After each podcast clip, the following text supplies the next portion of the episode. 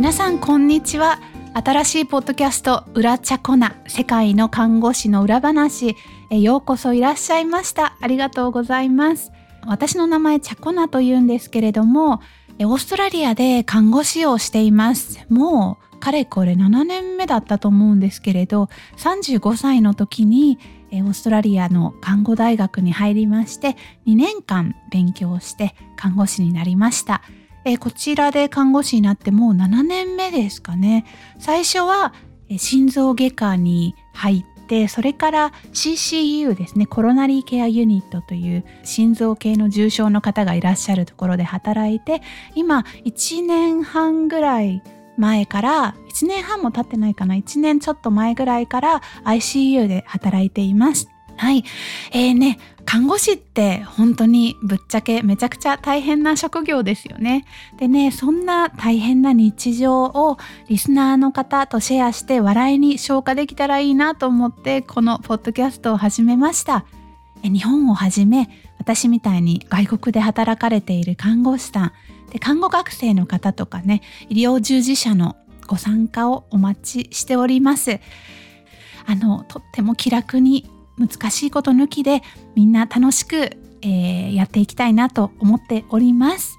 はい、えー、それでは早速ですけれども今回のテーマ職場でつい笑っちゃった話やびっくりした出来事を教えてください。というねテーマで募集したところたくさんの方が書いてくださりましてありがとうございます。こちらの質問は、えー、私がやっているインスタグラムのアカウントで、えー、募集させていただきました。はい。えー、今回は日本の日本で看護師をされている方のエピソードで次回は海外で看護師をされている方または海外で患者の経験をされた方のエピソードを紹介していきたいと思います。はい。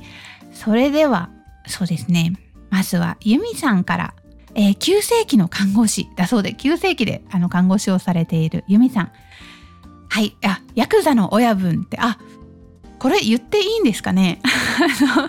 まあ、いっか。はい。ヤクザの親分、えー、古文が面会に来ている時は強がっているけれど、看護師の前ではとても痛みに弱く、泣きながらいつも痛み止めを欲しがっていらっしゃいました。え、胃がんの手術後だったそうです。なるほど、そうですよね。あの、日本ね、やっぱり、ね、いろんな方がいらっしゃいますよね。きっと、ヤクザの親分は、あのね、子分の前では悲しい顔はできないけど、看護師さんの前ではね、やっぱ自分をこう、さらけ出すことができて、きっとユミさんの看護が優しかったから、ほろっとね、あの、本音が出ちゃったんでしょうね。あの、とてもいい看護 されてるんだと思います、ユミさん。お疲れ様でした。はい。きっとね、こういう経験されている人たくさんいらっしゃいますよね。はい。じゃあ次に、ポテトの母さんからいただいた、えー、エピソードです。産婦人科にいた頃の話ですが、同僚のちかさんがそこで分娩した時の話です。え朝方にお産が始まり、バタバタしていると院内放送が、ガサゴソガサゴソ、頑張ってもう少し上手だよちかさんはいもう一踏ん張りと、なんと、助産師さんの上着に入っていたピッチがコードブルーの番号を押していて、そのセリフ、その会話が院内全体に放送されていました。ということで、私が慌てて切りましたが、もうスタッフ全員爆笑で元気な男の子が誕生しました。だそうです。なるほど。ね、ピッチ、そうなんですね。コードブルーを押したらもうそっから全院内放送で会話ができちゃうんですね。それはとってもあの、微笑ましいというか ね、可愛いエピソードですよね。ちかさんもきっと、ね、そこで働いてた、働かれているちかさんということで、とても思い出に残った出来事だと思います。ポテトの母さん、ありがとうございます。次はね、イロさんのエピソードですね。ありがとうございます。え脳外科にいらっしゃった時のお話です。脳外科にいたんですが、定期的に暴れん坊患者がいて、ある日、市長さんへの連絡箱の中に、普通にガラケータイプの院内 PHS が真っ二つになって置かれていて、患者さんにおられていましたってメモに書いてあったのにはもはや笑いました。どうやら院内追いかけっこをした挙句、患者さんに PHS を奪われバキッと折られたらしいです。ねえ、暴れん坊の患者さん、大変ですよね。そうですよね。PHS を真っ二つって本当にもう、ね、それをあの市長さんに伝えなきゃいけなかった看護師さんの気持ちを考えると、えー、心が、心が痛みます。お疲れ様でした。イロさん、ありがとうございます。えー、次は、あっちゃんからのエピソードです。え認知症の女性からのナースコール。部屋に行くと、砂かけババアが砂をかけてくると必死な患者さん。本人は必死だけど面白すぎて夜勤中に爆笑してしまいました。もうこれね、いただいた時に もうめっちゃ笑っちゃって、砂かけババアが砂をかけてくるってね、こう、夜勤中にね、こう部屋に行ったらそう言われても びっくりしますよね。こっちが怖いですよね、結構ね。でもきっとね、ご本人にはあの、砂かけババアが砂をかけてくる様子が多分ね、見えていたんだと思います。ね、あの、すごく面白いエピソードありがとうございました。笑いました。あっちゃんさん。次は、ゆころこさんからいただいたエピソード。うろか入院の19歳少年。バルーンを留置したまま脱走してお台場に遊びに行ってました。ね、バルーンってね、あの尿道から膀胱まで入れて尿を出す管のことなんですけれど、バルーン留置したまま脱走ってなかなか頭いいですよね。あの、ね、な、あの、お台場に遊びに行くって結構ね、ディズニーランドとか行った方が良かったんじゃないですかね。結構並ぶ時ってトイレ行けないじゃないですか。バルーン留置したままだとね、トイレ行かないっていいし。ね、なかなかいい考えってね、看護師としてはもう本当えー、何ですか？始末書ですか？書かないといけないと思うんですけれども、お疲れ様でした。ゆころこ、ゆ、ゆうころころさん。ありがとうございます。次にいただいたのが、ちゃまりさん。ありがとうございます。認知症のおばあさんがティッシュの箱を自分の飼い犬だと信じ込んでずっと撫でていました。なんて可愛い。でもね、このね、ティッシュの箱を自分の飼い犬だって信じ込んでいらっしゃるおばあさん幸せですよね。あの、一人じゃない、一緒にね、ワンちゃんが隣にいつもいる。しかもそのティッシュの箱だからめちゃくちゃおとなしいじゃないですか。だからね、あの、とても可愛いらしいエピソードですよね。ありがとうございます。はい、次、またちょっと犬系なんですけれども、はい、さやさんからありがとうございます。愛犬モチーフのぬいぐるみを持ち込んでいたおばあちゃんがベッドの柵を乗り越えてぬいぐるみをベッドに寝かしつけていた。可愛くて笑いました。おばあちゃん優しい。自分がね、ベッド、しかも柵を乗り越えてってもう看護師にしたらめちゃくちゃ迷惑なんですけれど、でもね、おばあちゃんにしたらね、あの、愛犬モチーフのぬいぐるみ、大切な愛犬をね、やっぱ自分がベッドに寝るよりもあその愛犬をベッドに寝かせてあげたいという優しい気持ちですよね。ほっこりしますよね。ありがとうございます。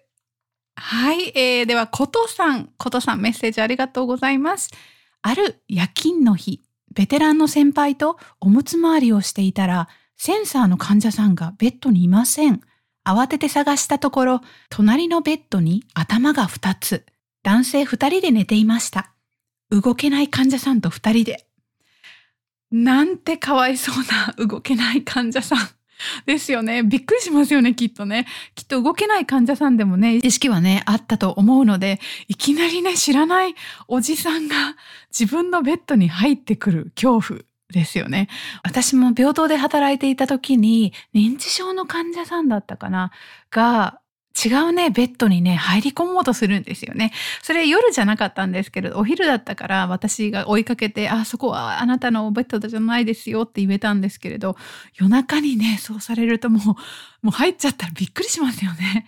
お疲れ様でした。はい、えー、次はあかりさん。小児科で4歳の女の子が舌足らずでボランティアという言葉が言えず、グランビアさん呼んでってあなんて可愛らしい。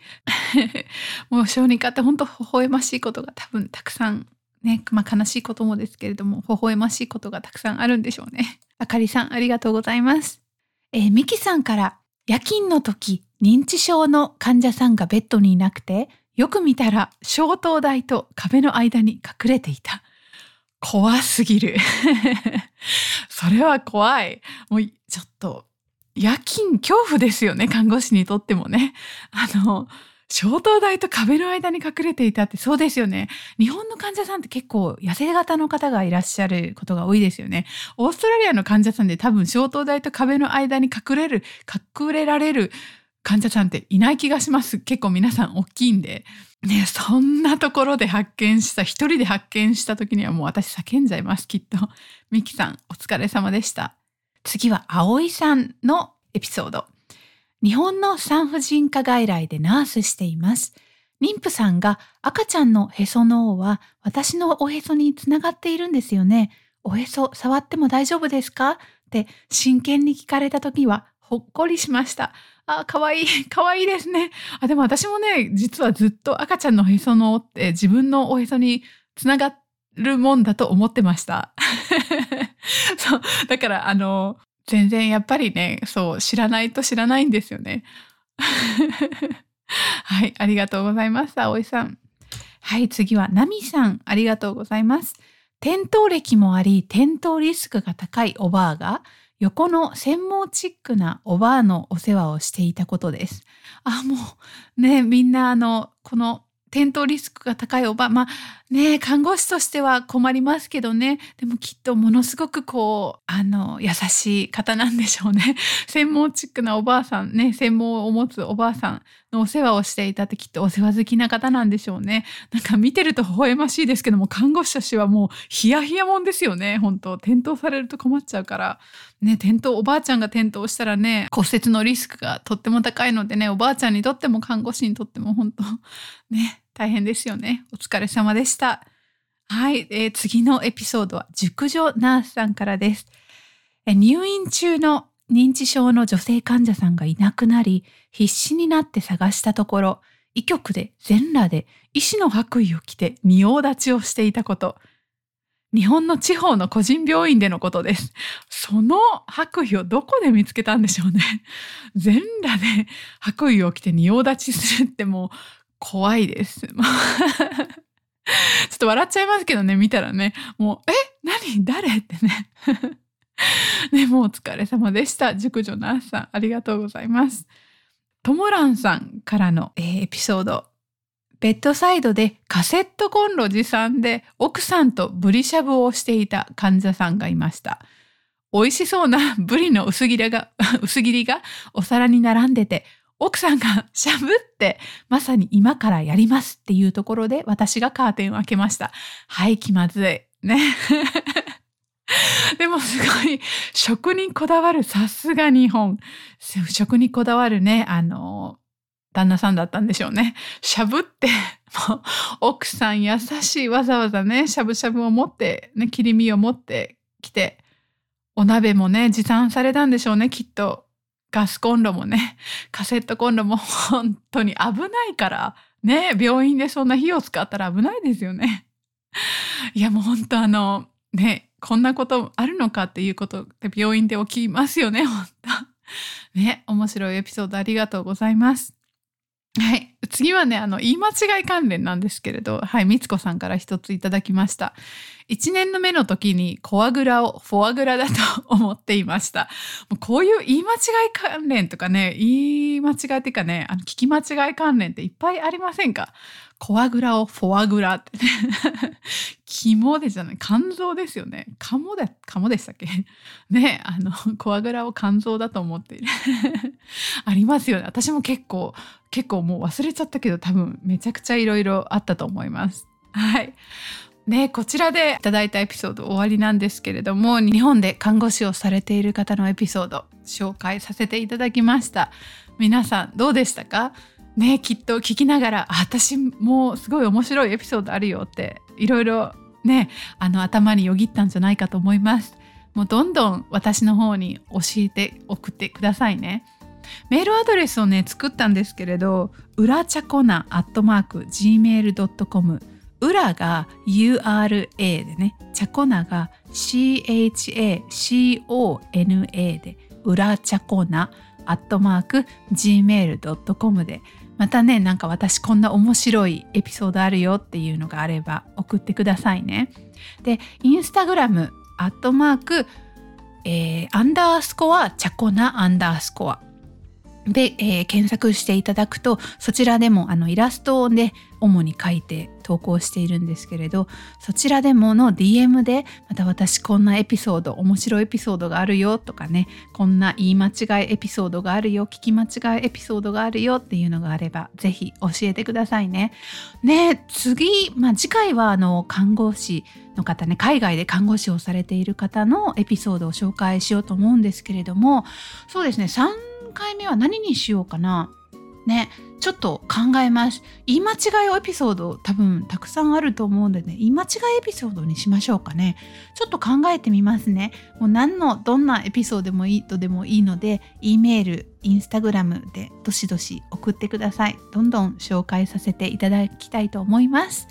はい皆さん今回は初めての裏チャコなポッドキャストいかがでしたでしょうか？もうカミカミですみません。